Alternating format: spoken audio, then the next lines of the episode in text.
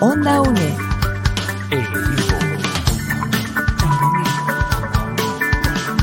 Imagen y sonido, hasta donde esté.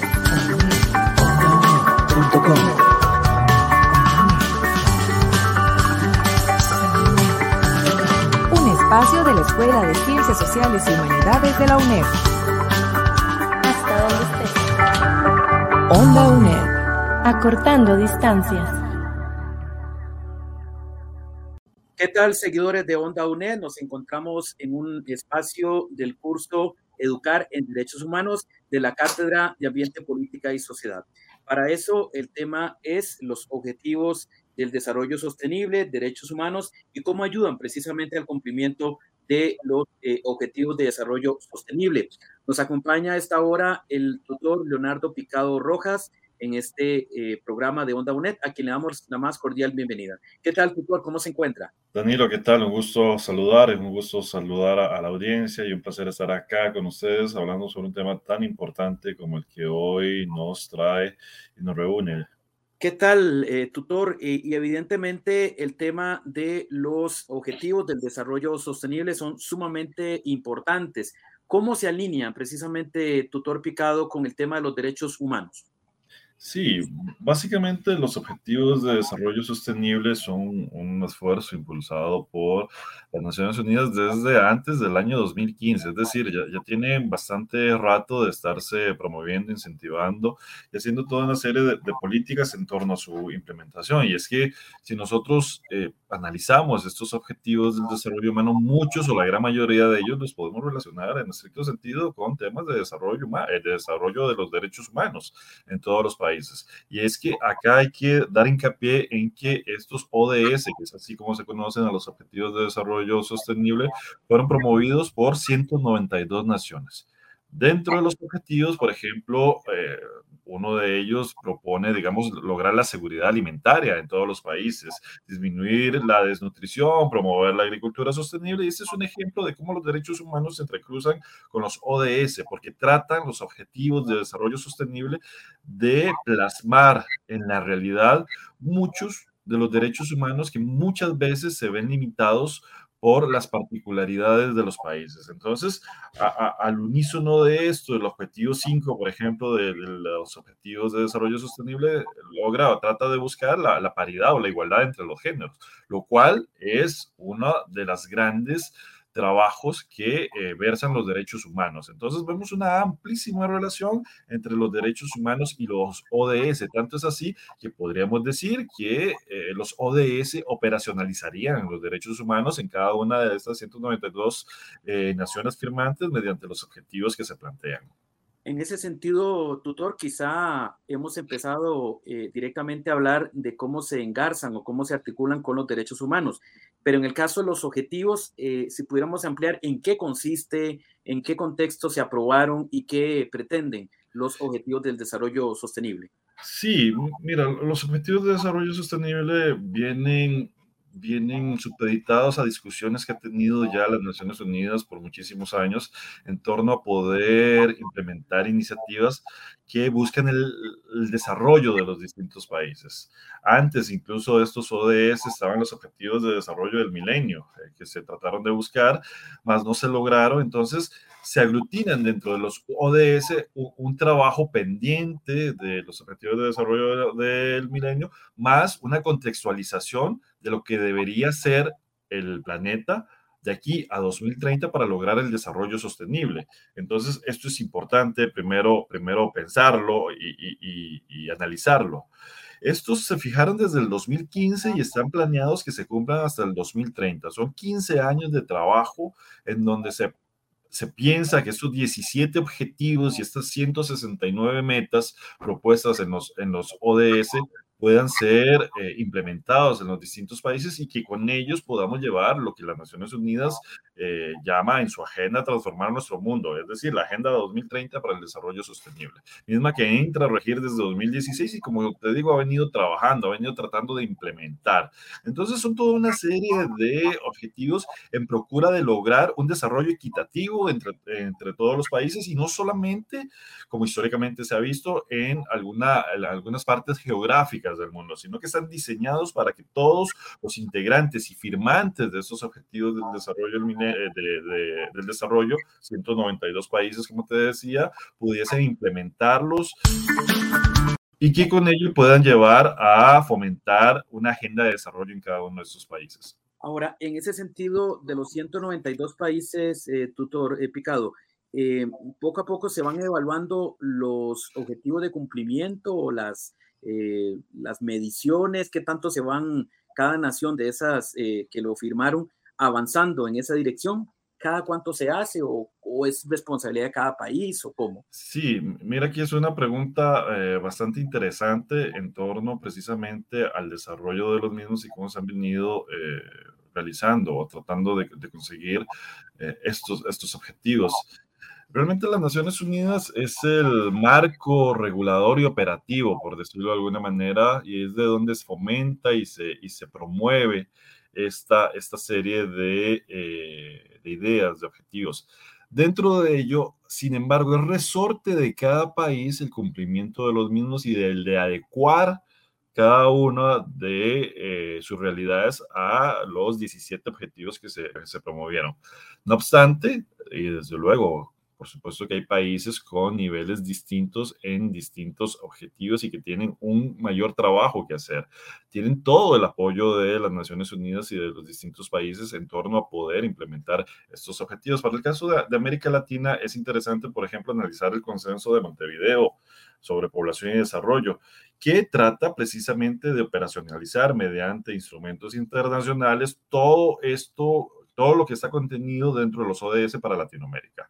Este consenso de Montevideo fue una, una primer acercamiento, por decirlo de alguna manera, que se llevó eh, en América Latina como una conferencia regional sobre población y desarrollo para tratar de implementar desde la óptica y desde la realidad de América Latina todos los ODS. Entonces, este consenso tiene un instrumental increíble para poder lograr este apoyo, desde una guía operacional, operacional, perdón, para la implementación y el seguimiento de los ODS, hasta contar con todo el apoyo regional de los distintos países y gobiernos, todo ello con la idea de no solamente cubrir los temas relevantes de los ODS, sino de verdad contribuir al tema de desarrollo en América Latina y el Caribe.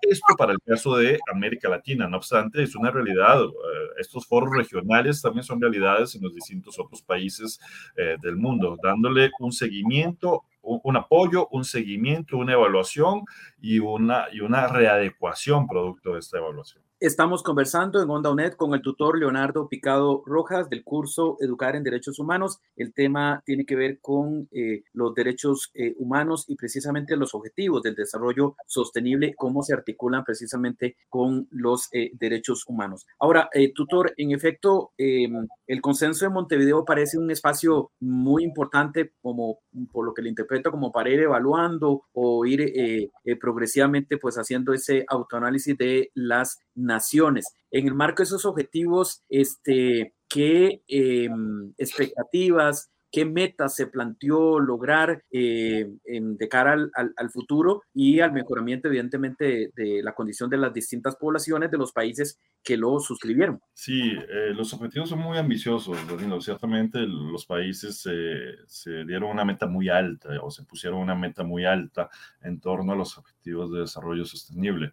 Uno de ellos, el objetivo uno, para darte una idea de la dimensión de la meta tan alta que se plantea dentro de los mismos, es poner fin a la pobreza. Y esa ya es, un objetivo que lleva a sus metas propias, pero que tiene toda, o que enfrenta más bien toda una serie de particulares, particularidades, retos y problemáticas propias de las particularidades de todos los países del mundo. Y en ese sentido, un reto como este, como poner fin a la pobreza, es un reto sumamente ambicioso pero de igual manera se pusieron otra serie de, objetivos, el que te mencionaba, por ejemplo, de, de, seguridad alimentaria, de igualdad entre géneros, pero también de educación inclusiva, de educación equitativa, de educación con calidad, que es un tema que se las trae también, cómo lograr educación con calidad partiendo de las particularidades de todos nuestros países y cómo lograr una verdadera educación inclusiva tomando las particularidades históricas de eh, los distintos países. Por ejemplo, este tema se las trae en algunos países de Medio Oriente, cómo lograr una educación inclusiva, por ejemplo. Entonces, eh, son muy, muy ambiciosos, pero tanto es así que particularmente y a, lo que nos atañe, yo, yo diría, Danilo, con, con todo el, eh, el cariño que tendría yo al analizar estos objetivos y ver que son unas metas bastante, bastante importantes, bastante este, elevadas, más poco plausibles por las particularidades que hemos tenido en el mundo y el desarrollo que hemos tenido en estos siete años desde que se implementó en, en 2016, pues ver algunos objetivos atinentes a temas fundamentales como el de los derechos humanos. Y es que en el tema de los derechos humanos, eh, hay una amplia gama de, metas, de, de, objetivos que en sí mismo que se centran en los derechos humanos, que es como la, la primera gran cumplimiento que deberíamos tener como, como sociedad planetaria en torno a que, eh, creo yo, que la Agenda 2030 que sustenta a los ODS es una plataforma ideal para demostrar no solamente el compromiso con los derechos humanos, sino para implementarlos. Y en este sentido sería importante, por ejemplo, hablar del ODS 3, que son los derechos derechos centrados en la salud, el 4 que te decía de educación inclusiva, el 2 que te mencionaba del derecho a, la alimentación, que son derechos humanos básicos. Ojo lo que estoy diciendo acá. Siglo XXI estamos todavía trabajando en procura de derechos humanos básicos. El objetivo 6 y el 7 que habla sobre vivienda, el objetivo eh, del 12 al 15 sobre ambiente sano, son temas que eh, se las traen, pero que hablan, eh, y es una particularidad de derechos humanos básicos. Todavía en pleno siglo XXI estamos optando por trabajar sobre esto porque todavía no lo hemos logrado. Entonces, por eso es que decimos que son unos objetivos ambiciosos que esperaríamos que se cumplen, pero que, que se cumplan, perdón, pero que debemos aterrizar en una realidad concreta y efectivamente conducir hacia ellos lo más pronto posible y llegar hasta el límite, ojalá superior, de lograr que cada uno de estos ODS se puedan cumplir. Ahora, tutor, en el caso particular de Costa Rica, ¿qué rol, qué papel ha jugado concretamente? Y este, ahora eh, se quiso plantear el tema en campaña política recién concluida, pero dio la impresión de que no estuvieron muy presentes eh, dentro de las eh, propuestas de gobierno de ninguno de los dos candidatos y ni siquiera de los 25 en lo que fue la primera ronda. Efectivamente, Danilo, qué, qué interesante esto que notas, porque el Estado de la, de la Nación hizo un análisis de los programas de gobierno de cada una de las personas candidatas y los comparó precisamente con los ODS. Y ahí tuvimos un debe bastante marcado, es decir, los planes de gobierno no estaban respondiendo a los ODS, que son compromisos adquiridos por el país y que son compromisos que van más allá de un gobierno de turno, que son un compromiso nación. Entonces, nos llama muchísimo la atención ver los programas de gobierno precisamente propuestos por los distintos candidatos y ahora precisamente eh, habría que hablar particularmente del programa propuesto por el eh, candidato, bueno, ya presidente electo Chávez en torno al cumplimiento de los mismos y vemos un faltante ahí, vemos un faltante importante en torno a la relación de esto de la parte programática de estos partidos con lo que piden este, eh, los ODS. Ahora, hay que reconocer también el trabajo que ha hecho Costa Rica. Costa Rica ha sido una lead de, la defensa de los derechos humanos desde hace muchísimo tiempo. Tanto es así que, que ya ha firmado 13 distintos tratados internacionales sobre derechos humanos. 13 distintos tratados que hablan sobre muchísimas cosas, mujer, igualdad de género, sobre educación, sobre el derecho a nivel de vida adecuado, sobre el derecho al trabajo, administración de justicia. Es decir, tenemos todo un amplio eh, entramado legal que viene precisamente a facilitar que eh, la implementación de estos ODS en el país cosa que ya en todo caso ha venido haciendo eh, Costa Rica desde muchísimo antes, incluso de la promulgación de estos ODS, pero que también tenemos un, camino muy importante eh, por recorrer. Y como te digo, eh, en procura de los cuatro años que vienen y el gobierno y del gobierno de Chávez, pues sería oportuno estar vigilantes y vigilando la implementación y la y el cumplimiento de estos acuerdos internacionales en torno a que en el 2030 efectivamente Costa Rica, en el caso particular de Costa Rica, puedan cumplir con todos los acuerdos que los ODS estipulan, porque son acuerdos, Danilo, en todos los ámbitos de la vida nacional.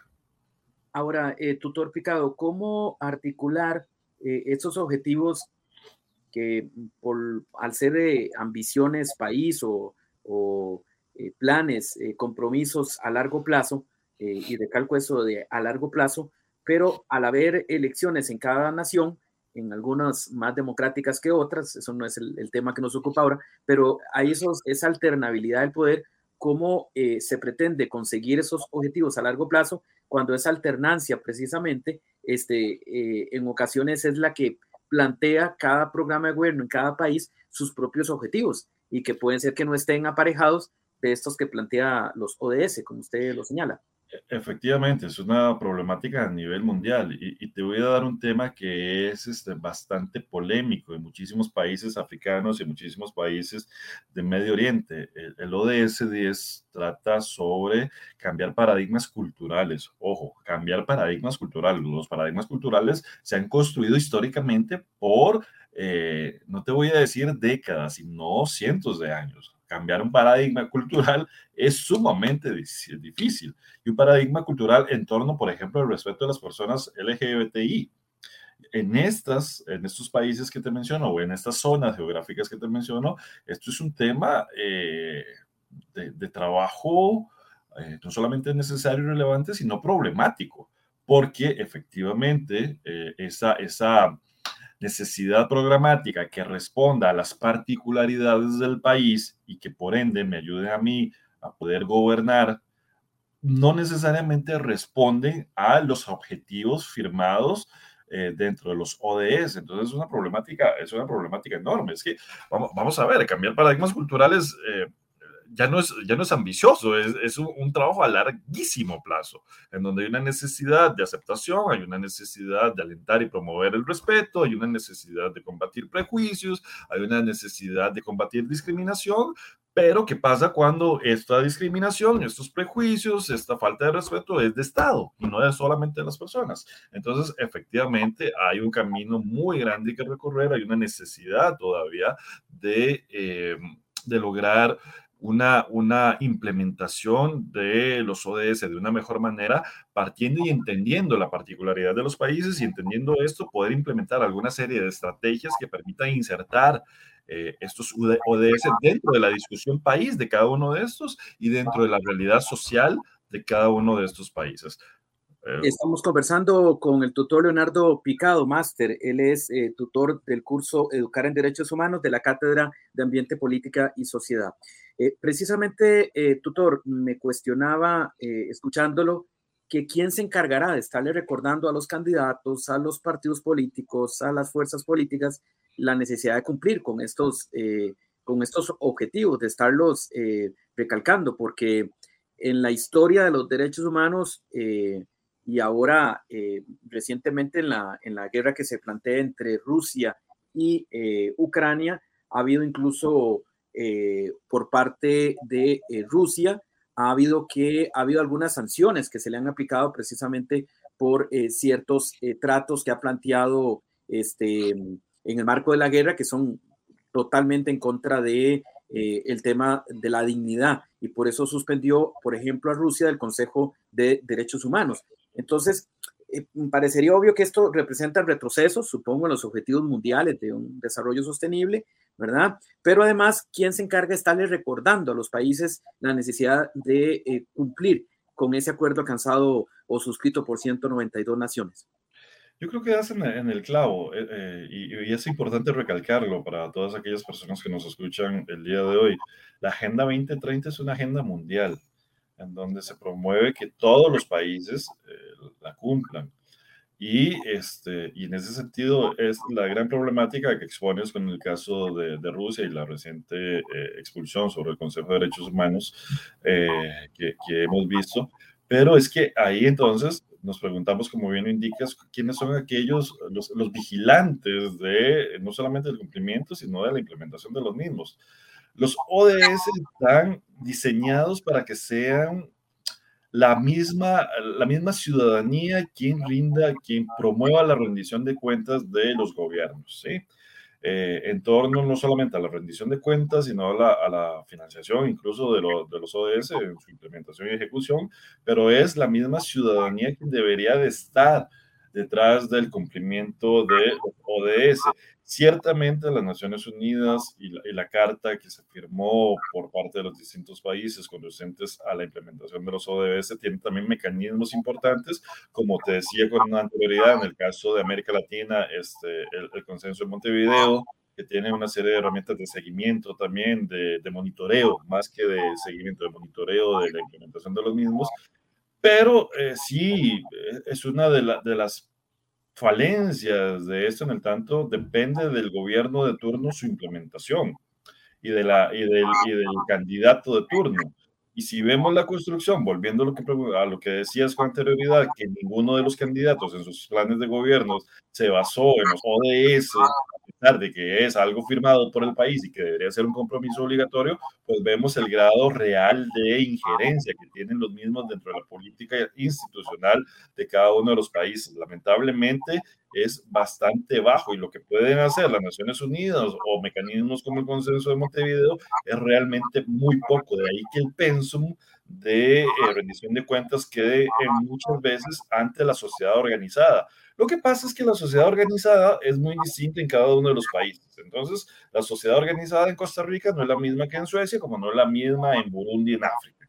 Lamentablemente es así y es ahí donde vemos estas, estas ambivalencias en la implementación de los ODS.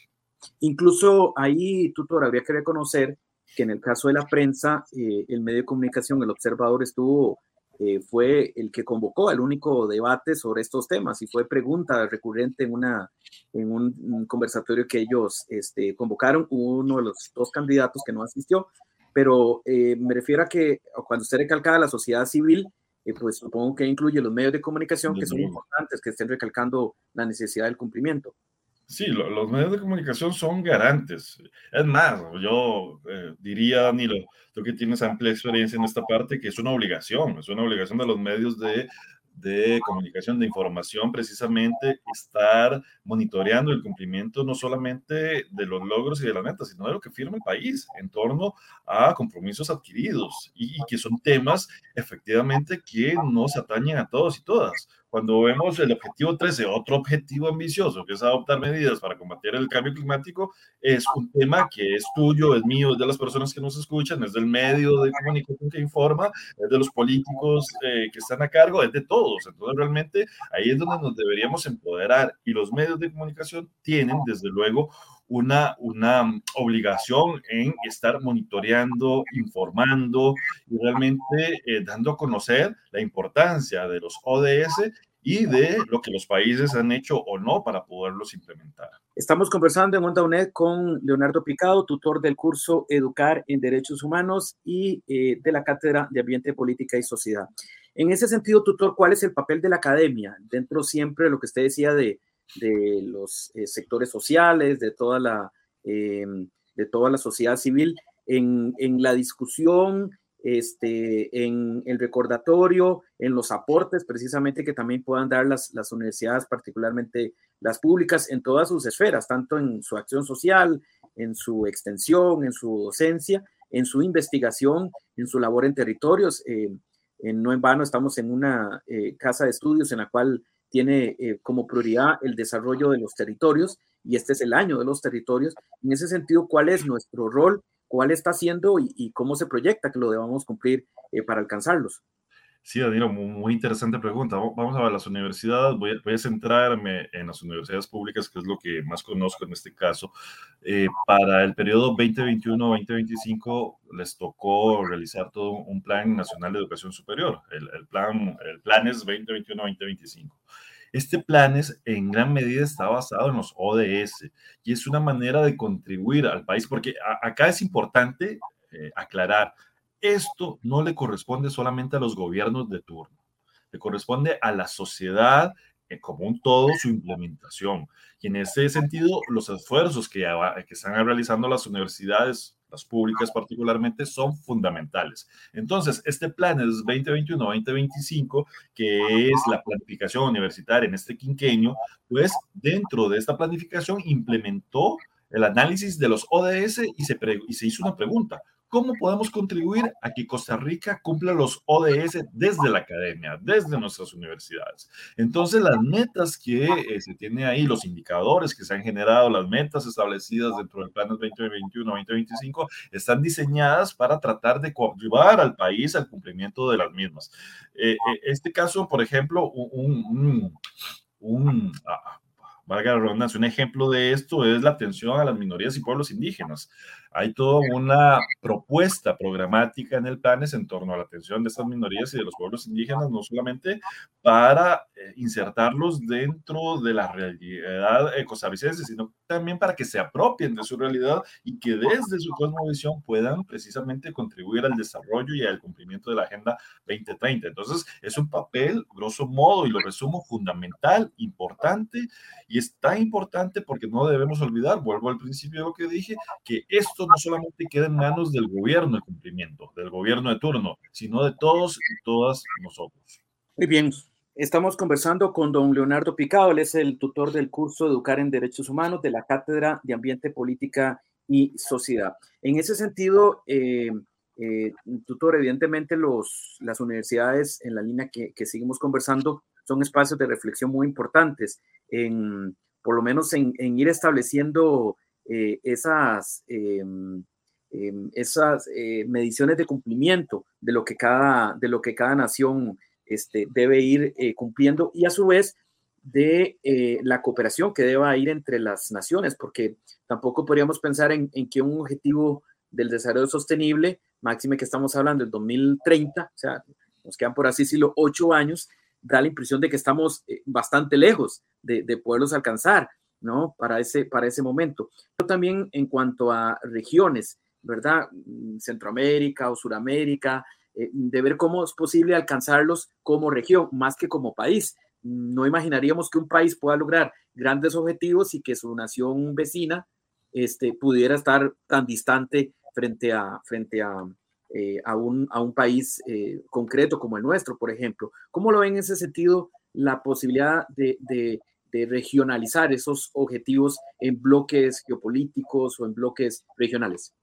Sí, lo veo como una necesidad, realmente es una necesidad, como bien indicas, cuando pensamos en la Agenda 2030, pensamos en una Agenda 2030 este, mundial y en ese sentido hay particularidades recogidas desde cada una de las regiones que deberían implementarse y coadyuvarse para poder este, mejorar. Hay lecciones aprendidas en cada uno de, los países que podrían implementarse en una realidad parecida a esto. De ahí la importancia de las conferencias, de los foros regionales eh, que hay en cada uno eh, de nuestras regiones al nivel mundial en torno a estos ODS. Creo yo que es importante y más que importante, sumamente necesario verlo desde una visión regional, porque mucha de la problemática atinente a los ODS se tiene que ver desde una óptica no necesariamente de un solo país, sino como bien lo indicas, de, eh, un sistema regional. Y es así como este, es, es, interesante también dilucidar alguna serie de acciones que no solamente, que escapen al, al marco país y que se pueda implementar a nivel regional o de una, una sola vez a nivel mundial. Por ejemplo, e, en este tema, el, el derecho al trabajo, nosotros en Costa Rica tenemos mucha migración, desde luego extranjera, que viene precisamente a insertarse dentro de, eh, en épocas particulares para la cosecha de café o para la cosecha de en la zona de Los Santos o para la cosecha de distintos cultivos eh, en distintas zonas. Un trabajo mancomunado en torno al derecho al trabajo entre distintos países precisamente permitiría darles las mismas garantías laborales a pesar de ser extranjeros. Y lo mismo pasa con aquellas personas costarricenses que vayan a, laborar fuera del país. Entonces, habría que adoptar no solamente políticas nacionales en torno a la protección y garantía de los derechos de todos los trabajadores migrantes, sino también políticas regionales que respondan también a las particularidades regionales, que respondan también al entender. estamos llegando al, perdón, estamos llegando al cierre del espacio de Onda UNED. Yo quisiera agradecerle más bien que haya estado con nosotros en esta conversación. Un saludo, Daniel, y como siempre, un gusto hablar contigo sobre estos temas. Muchísimas gracias al tutor Leonardo Picado del curso Educar en Derechos Humanos de la Cátedra de Ambiente, Política y Sociedad. Danilo Chávez, Onda UNED. Onda UNED.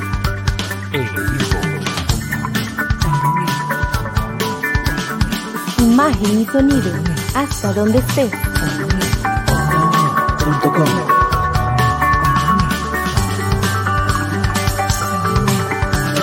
Un espacio de la Escuela de Ciencias Sociales y Humanidades de la UNED. Hasta donde estés. Onda UNED. Acortando distancias.